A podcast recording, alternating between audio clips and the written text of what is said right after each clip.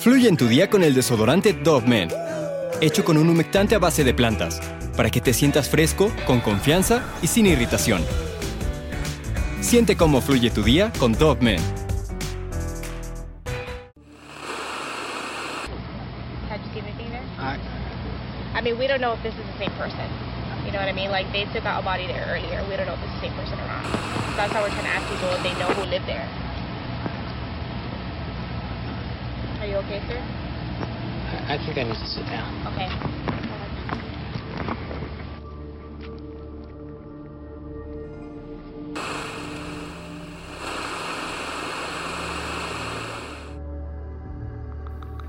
Las noticias estaban inundadas de imágenes y encabezados que decían encuentran torso de una mujer en un bote de basura. Todos los ciudadanos estaban impactados al presenciar tal atrocidad en una zona tan específica. Los reporteros hacían entrevistas a las personas que vivían cerca del edificio en donde fue encontrado el cuerpo. Había un joven en particular quien decía conocer a la persona que había perdido la vida. Estaba tan tembloroso, sus manos sudaban y su mirada trataba de no hacer contacto visual con la entrevistadora o con la cámara. Su actitud era demasiado extraña, pero varios días después las personas se dieron cuenta de que actuaba de esa manera porque el joven había sido el responsable de esa tragedia. Hoy te vengo a contar la historia de cómo Stephen McDaniel le quitó la vida a una joven llamada Lauren, de quien estaba obsesionada y después se delató frente a las cámaras del público nacional. El joven tenía mucho interés en el tema, algo que los amigos de la joven y los reporteros encontraban algo extraño. Al pasar los días, él seguía siendo entrevistado, cada vez más nervioso y paranoico, ya que los policías iban encontrando más pistas. Primero dieron con el torso, después con la sierra con la que, pues ya sabes, sí sabes a qué me refiero, hasta que fue dentro del departamento de Stephen donde encontraron ropa interior de la chica, varias páginas aparte de material para adulto, pero a la vez de infantes. Tiene una palabra, pero no te lo puedo decir, y un blog en donde escribía cómo hacer sufrir a una persona.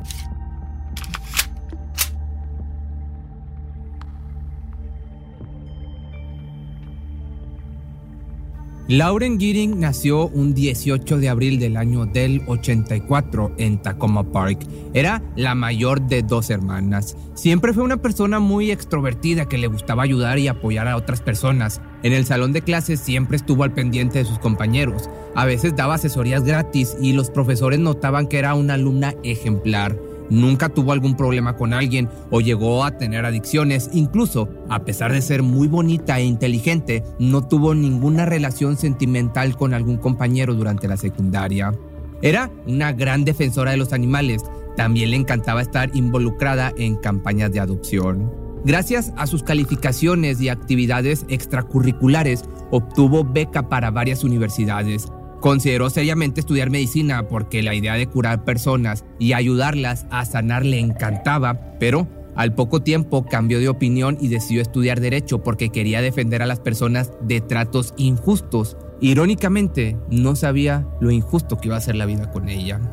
Eligió la Universidad de Agnes Scott College. Esta era una escuela pequeña solo para mujeres en Georgia, a las afueras de Atlanta. La verdad es que fue muy difícil separarse de su familia, pero era tan determinada que decidió cumplir este sueño para pronto volver a casa.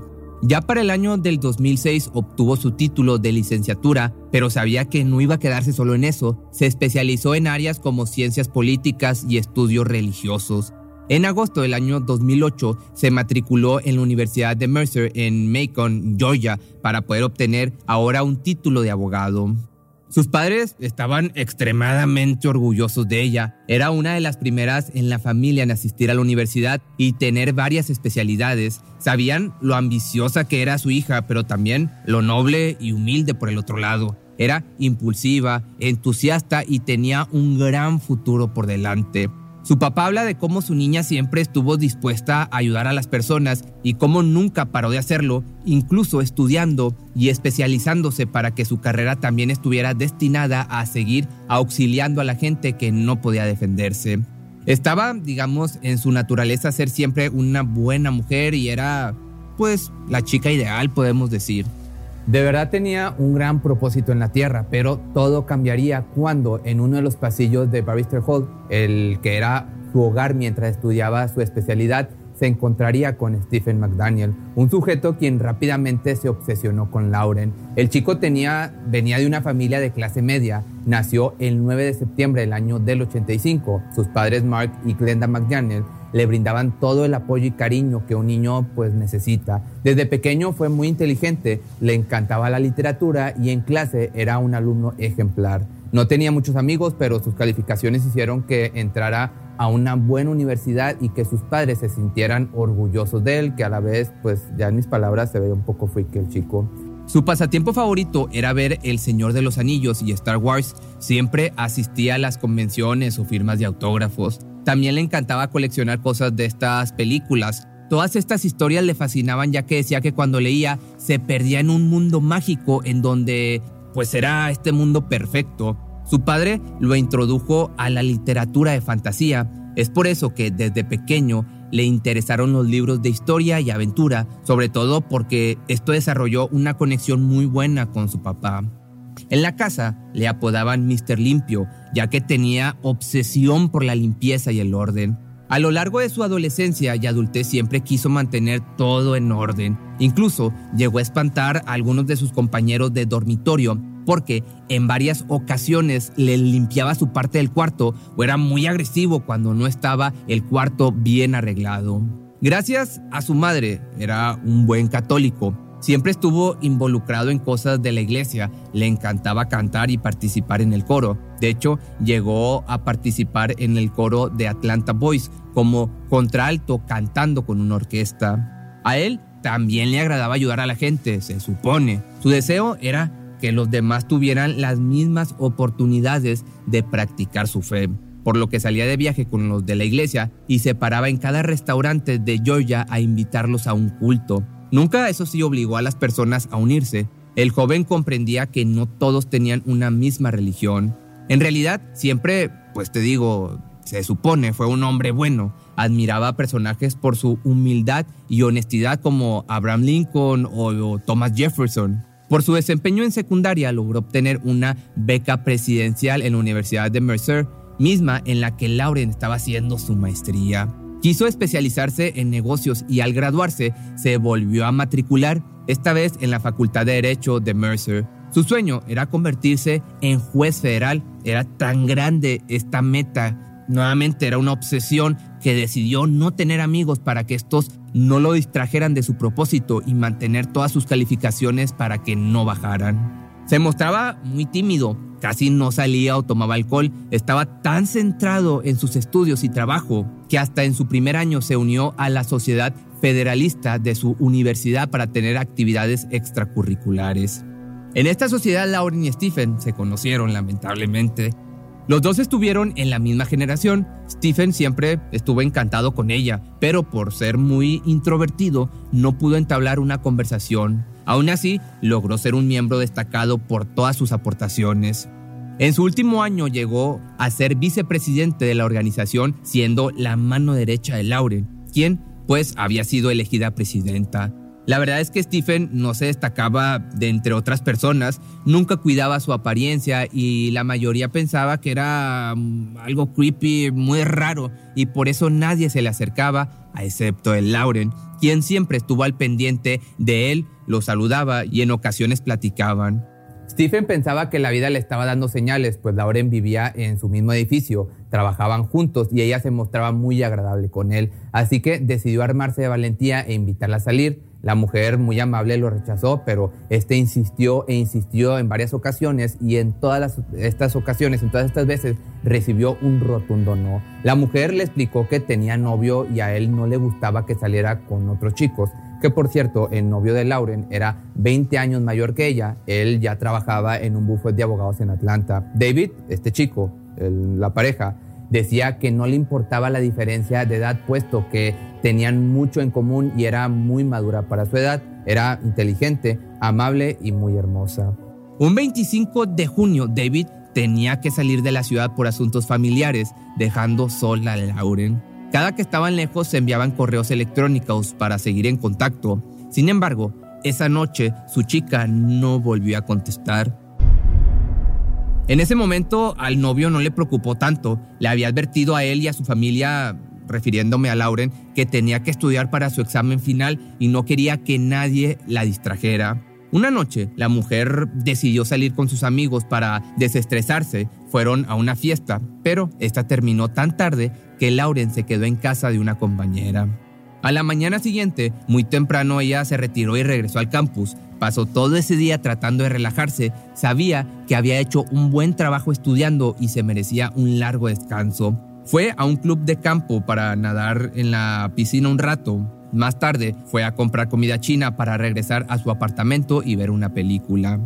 Cayó profundamente dormida después de un largo día. A eso más o menos de las 4 de la mañana escuchó algunos ruidos extraños. Ella se levantó y vio un hombre de tal vez que serán unos 70 metros de alto. Tenía una máscara y en sus manos unos guantes. La mujer, en vez de asustarse, con valentía comenzó a gritarle que se fuera o llamaría a la policía. En cambio, el enmascarado comenzó a irritarse por todo el escándalo que estaba haciendo, así que saltó a la cama y la estranguló. Lauren hacía todo lo posible para aferrarse a la vida, pero la fuerza del hombre era mayor. Cayeron al suelo y aprovechó ese pequeño momento para golpearlo, pero solo hizo que el homicida se enfureciera más, siguió tomándola del cuello y finalmente perdió la vida. Al ver el cuerpo sin vida, entró en pánico, levantó el cadáver y lo llevó hacia la bañera y lo dejó ahí. Regresó a su departamento y durmió como si nada hubiera pasado. Cuando amaneció, Stephen en lo único que pensaba era en el cuerpo ya sin vida que estaba en la bañera cruzando su pasillo.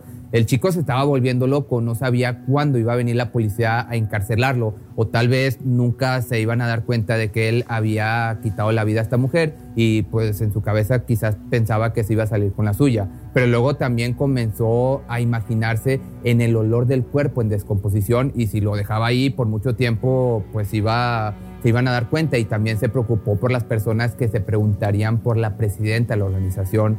Él sabía lo popular que era esta mujer que muchos se cuestionarían y tarde o temprano llegarían hasta el domicilio de Lauren y la verían pues ya sin vida. Todo esto pasaba, te digo, por su cabeza. No quiso ni salir de su recámara porque si veía a alguien temía que sospecharan. Sin embargo, pasando la una de la madrugada, Stephen decidió salir de su domicilio con una maleta para dirigirse hacia la bañera en donde estaba Lauren. Lo había pensado todo el día, pero ahora tenía que terminar con lo que había iniciado. Vio el cuerpo de la mujer sin vida. La chica era tan hermosa que por momentos se arrepentía de haberla matado. Comenzó, sin embargo, a quitarle la ropa y de la maleta sacó una sierra y con esta empezó, pues ya sabes, a separar los brazos, las piernas y finalmente la cabeza.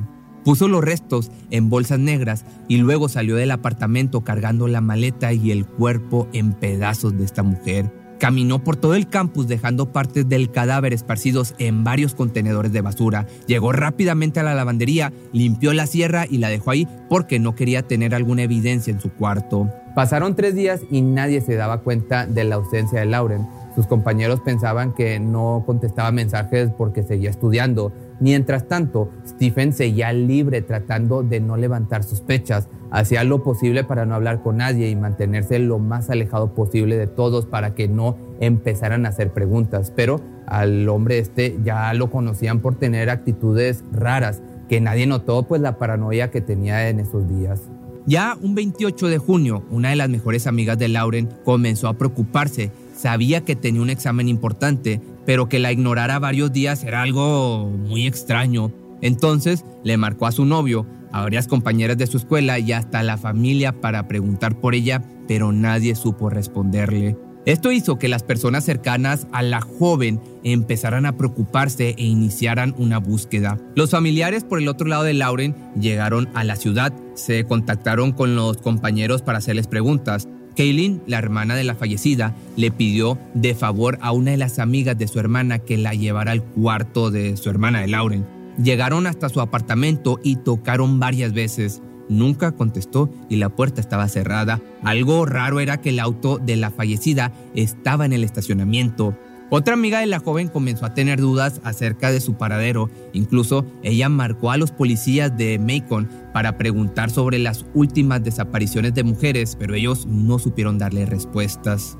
De pronto, otra amiga, Ashley, recordó dónde dejaba Lauren la llave de repuesto, por lo que ella y varios amigos decidieron entrar al departamento. Una vez que abrieron la puerta, se encontraron con el celular, las llaves, el bolso y la computadora portátil, pero la mujer no estaba por ningún lado. En algún momento de la búsqueda, Stephen entró al departamento al escuchar el ruido que había. Los amigos de la desaparecida encontraron eso muy extraño, ya que Lauren y ese chico no eran muy cercanos. Digo, sí se hablaban, pero no eran amigos. Al encender el celular de la mujer, se percataron, ya hablando de otra cosa, que su última llamada fue un sábado y ahí se dieron cuenta de que ya tenía cuatro días desaparecida. Así que ya un 30 de junio se hizo oficial la desaparición y los agentes comenzaron a movilizarse. Registraron todos los cuartos de los edificios, pero no encontraron nada. Dos policías, de hecho, registraron el campus completo. De repente notaron un desagradable olor que provenía de uno de los contenedores de basura. Antes de llegar, sabían lo que les esperaba, pues estos hombres eran expertos en hedores de cadáveres descompuestos, así que quitaron todas las bolsas de basura hasta encontrar lo que ya sabían que estaban buscando. Abrieron una de las bolsas con el mal olor y se encontraron solamente el torso de una mujer. Mientras tanto, la noticia de que una chica había desaparecido ya estaba esparciéndose rápidamente. Fue cuestión de horas para que los reporteros llegaran a investigar el caso. Hubo mucha movilización, los medios estaban con cámaras entrevistando a los alumnos hasta que llegaron con Stephen. Comenzaron a hacerle preguntas, él solo hablaba de que no había visto nada o escuchado algún ruido sospechoso. Decía que vivía enfrente de su departamento, pero nunca se percató de su desaparición. A la vez sus movimientos eran muy extraños, trataba de no hacer contacto visual y repetía una y otra vez que nadie había visto nada. I mean, no one has seen her since Saturday. I mean, the last time anyone heard from her was an email that she sent out, and I mean, no one's heard from her since. And did you see her hang out with anyone at the time, anything like that? I mean, no, no, no one has seen her since Saturday. I haven't seen anything. I mean, you always hear noise. Pero 10 minutos después de la entrevista, los policías dieron aviso del torso que encontraron. Stephen, al escuchar esto, se puso más nervioso de lo que estaba. En medio de la entrevista, él les dijo a los reporteros que le dieran unos minutos para sentarse porque la noticia le había impactado. What about um, in the like the parking lot area? I know they've been doing a lot of. I think that's where they have recovered the body or whatever they recovered from there. Um, Body? Had you heard? Had you seen anything there? Seen anything there? I, I mean, we don't know if this is the same person. You know what I mean? Like they took out a body there earlier. We don't know if it's the same person or not. So that's how we're trying to ask people if they know who lived there. Are you okay, sir? I I think I need to sit down. Okay. Así continuaban las investigaciones. Necesitaban saber si más partes del cuerpo se encontraban por la universidad. Varios compañeros de Lauren comenzaron a ofrecerse como voluntarios para la búsqueda de las partes de esta chica. Cada vez iban sumándose más y más personas. Gente que quería a Lauren, que había tenido alguna clase con ella o algún encuentro en actividades extracurriculares. Los policías por el otro lado volvieron a pedir permiso para entrar a los departamentos. Todos accedían, pero hubo uno que dudó. ¿Y quién crees que fue este? Pues sí, Stephen. Este chico le cerró el paso al principio a un agente, luego empezó a ponerse más y más nervioso, pero al final pues tuvo que dejarlos pasar. Hubo varias cosas sospechosas en su cuarto, desde un rifle, dos pistolas, una espada samurai y un cuchillo grande. Los investigadores no sabían qué tan legal eran estas pertenencias, pero sí despertaron varias dudas que mejor se lo llevaron a la fiscalía a hacerle varias preguntas. Así, entre más pasaban las horas, más nervioso se ponía. De hecho, existe la grabación de la interrogación que te voy a estar dejando aquí, que dura más de dos horas, pero en los primeros minutos se puede notar el cambio de actitud por parte de Stephen. Esta vez se encontraba más serio, más rígido y su voz parecía más temblorosa que antes. Notaron que se veía como un niño completamente desorientado. No entendían sus palabras y eran pocas las veces que se atrevía a hablar. don't have any weapons on you, do you? That's just you are. What's wrong? You know Detective Patterson, right? Yes. Do you remember? Put your hands up here. You remember us talking earlier tonight, right? You remember me earlier in the day? Yes. We came down here and talked a little bit and then we left? Yes. Okay. Ya al día siguiente, mientras Stephen se encontraba en la celda, volvieron a su departamento para hacer un registro más a profundidad. Esta vez se encontraron otras dos pistolas, una soga, una bayoneta, una cámara, dos revistas para adultos, un par de ropa interior de mujer y una maleta para una sierra. Dieron entonces la orden de también investigar su automóvil y ahí encontraron algunas manchas cafés que aseguraron que era de sangre seca. Por el otro lado, en la computadora de este sujeto encontraron algunas búsquedas bastante perturbadoras, específicamente en Lauren. En su historial había páginas para adultos, pero de estas personas que se gustan comerse. Digo, no pienses mal, me refiero a canibalismo. Y aparte, ay, ¿cómo te digo esto para que no nos censuren? Pues videos de personas en partes. Aparte de todo esto, llevaron la ropa interior para un análisis mejor y se dieron cuenta que esta ropa tenía ADN de la fallecida. También encontraron la sierra en la lavandería, una pista clave ya que en el departamento de Stephen, como te decía, encontraron la maleta, el estuche y también en esto había rastros de ADN de la desaparecida. Mientras el homicida esperaba el juicio en la cárcel, los policías llegaron con todas estas evidencias. Con esto, Finalmente fue acusado de siete cargos de explotación infantil por todos los videos que tenía en una memoria que le pertenecía. Otros cargos fueron por robos menores y por tener armas ilegales. Todo esto comenzó a ponerlo más y más nervioso, por lo que no hizo falta que se le investigara más, ya que él mismo confesó haberle quitado la vida a esta mujer. Se le obligó a Stephen a que declarara más detalladamente el crimen. Uno de sus abogados le recomendó que declarara eso para que le quitaran los cargos de robo y explotación de, infantes. Todo esto para que los familiares de Lauren no tuvieran que verle la cara por más tiempo y que su dolor no se prolongara tanto. Finalmente le dieron cadena perpetua a Stephen con derecho de apelación para el año 2041 que si para ese entonces todavía tenemos este canal, pues seguramente te cuento una segunda parte. Si no, pues bueno, ni modo. Pero los abogados declararon que es poco probable que salga con libertad. Hoy en día sigue tras las rejas pagando por su crimen terrible de quitarle la vida a una joven que tenía muchos sueños y metas por cumplir. Los familiares aún se pueden o se preguntan ¿Qué estaría haciendo esta mujer ahora? Tal vez ya se hubiera casado, que muy probablemente sí, hubiera hecho otra maestría, también muy probablemente, o sería ella quien estuviera en los tribunales dándole cadenas perpetuas a personas como Stephen. Lamentablemente nunca lo, lo llegaremos a saber. Pero si te gustó este video no olvides seguirme en mis redes sociales y recuerda que si tienes alguna sugerencia o petición de un tema me lo puedes mandar a mi correo o por mis redes sociales. Y nos vemos el día de mañana en un nuevo video.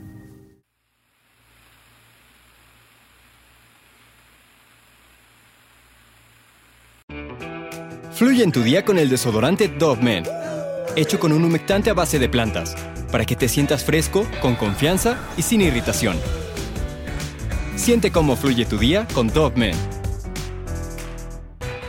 Cuando el tráfico te sube la presión, nada mejor que una buena canción. Cuando las noticias ocupen tu atención, enfócate en lo que te alegra el corazón. Y cuando te sientas mal, un buen médico te ayuda a sanar. Sabemos que mantener tu salud es tu prioridad, también es la nuestra en Kaiser Permanente, donde trabajamos juntos para cuidar de todo lo que tú eres. Kaiser Permanente, para todo lo que tú eres. Kaiser Foundation Health Plan of the Mid-Atlantic Stay Inc., 2101 East Jefferson Street, Rockville, Maryland 20852. Atención a todos los amantes del terror. ¿Están listos para sumergirse en las profundidades del misterio? Pues les presento Archivos Perdidos, el podcast que explora las historias más escalofriantes de México. Archivos Perdidos no es solo otro podcast de horror, es una experiencia única que te lleva de la mano a través de historias como si estuvieras ahí mismo, viviendo los eventos junto con los protagonistas. La producción del podcast es impecable, con una narración cautivadora, efectos de sonido envolventes y una música que te sumerge en cada narración. Y si has vivido algo inexplicable, envía tu historia al correo archivosperdidos.genuinamedia.com y únete en este viaje a lo desconocido. Y no olvides también seguirlos en Spotify y Apple Podcast para no perderte ningún episodio. En resumen, si eres un amante de los misterios y las historias intrigantes, Archivos Perdidos es una adición, un complemento obligatorio a tu lista de reproducción.